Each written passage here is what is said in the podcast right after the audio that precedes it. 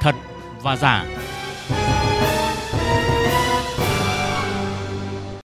Biên tập viên Thanh Trường kính chào và cảm ơn quý vị đang nghe bản tin Thật và giả.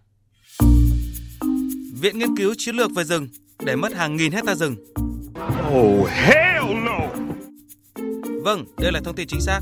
Quý vị không nghe nhầm và cũng không phải tin giả, fake news đâu ạ. Tin khó tin nhưng mà là sự thật.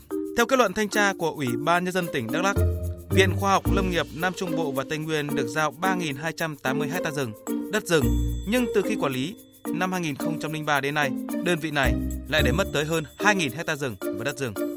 Vụ việc này cho thấy dù một cơ quan khởi đầu lập ra với mục tiêu tốt đẹp đến mấy, nhưng nếu cán bộ làm việc với tinh thần giả dối thì tên cơ quan chỉ là cái vỏ bọc mà thôi.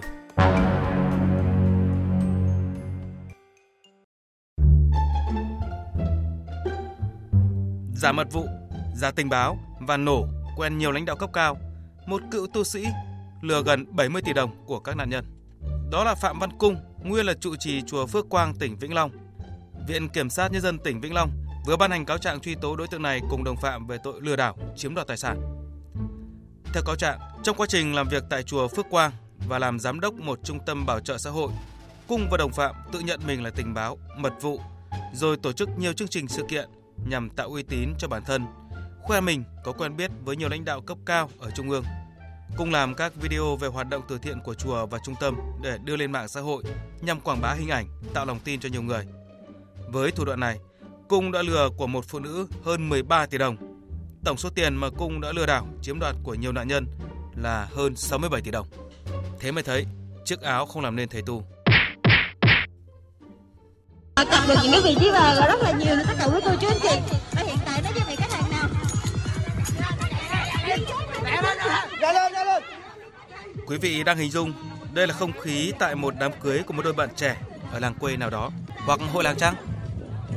Quý vị đoán sai cả.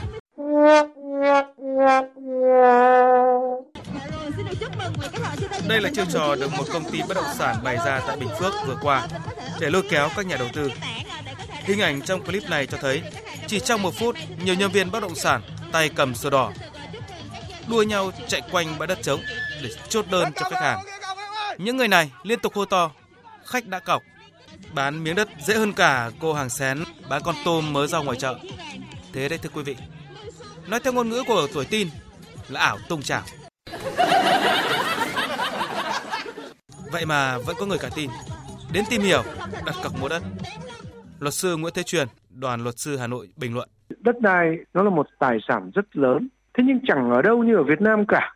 Khi đất đai lại được liên tục chốt hô nó đơn giản và nó tạo lên một cái thị trường nó vui và nó nhộn như trò hề vậy ai cũng biết là giả nhưng có lẽ vẫn có một số người tin là thật thì những kẻ đấy họ mới cố tình dựng lên chiêu trò như vậy đấy là một trong những chiêu trò lùa gà của các uh, cò mồi bất động sản Vâng, một trong những chiêu trò của cò mồi để lùa gà, cách ví von của luật sư Nguyễn Thế Truyền và dân cò bất động sản. Trên thực tế, thị trường bất động sản vừa qua sốt nóng khiến giá nhảy múa, dưới cò mồi trung gian tìm đủ chiêu trò kích thích nhà đầu tư. Theo luật sư Nguyễn Thế Truyền, các dự án bất động sản của ta từ trước đến nay nhiều lúc mập mờ và thiếu minh bạch dẫn đến người dân, nhà đầu tư đói thông tin. Khi đói thông tin rồi thì họ rất dễ tin vào những thông tin mà do những người thạo tin đưa ra. Và những người thạo tin là ai? Là những người làm hành nghề môi giới, là những người làm công việc liên quan đến việc bất động sản đó. Cho nên họ sẽ đưa được thông tin theo cách của họ. Và lúc này, đấy là câu chuyện chúng ta cần phải giải quyết. Sự thiếu minh bạch trong các dự án bất động sản. Về vấn đề này, ông Nguyễn Mạnh Khởi, Phó Cục trưởng Cục Quản lý Nhà và Thị trường Bất động sản, Bộ Xây dựng thừa nhận. Thông tin nó cập nhật chưa đầy đủ, chưa kịp thời. Các cái thông tin về thị trường chưa được đánh giá một cách toàn diện. Bộ Xây dựng cũng đã chủ động đề xuất chính phủ cho sửa đổi cái nghị định thay thế cái nghị định 117, cung cấp các cái thông tin cơ bản không chỉ cho cơ quan quản lý nhà nước từ địa phương đến trung ương nắm được mà còn cung cấp cái thông tin cho khách hàng cho người dân Vâng, hy vọng rằng việc sửa đổi Nghị định 117 diễn ra nhanh chóng, thực chất giúp thị trường thực sự minh bạch.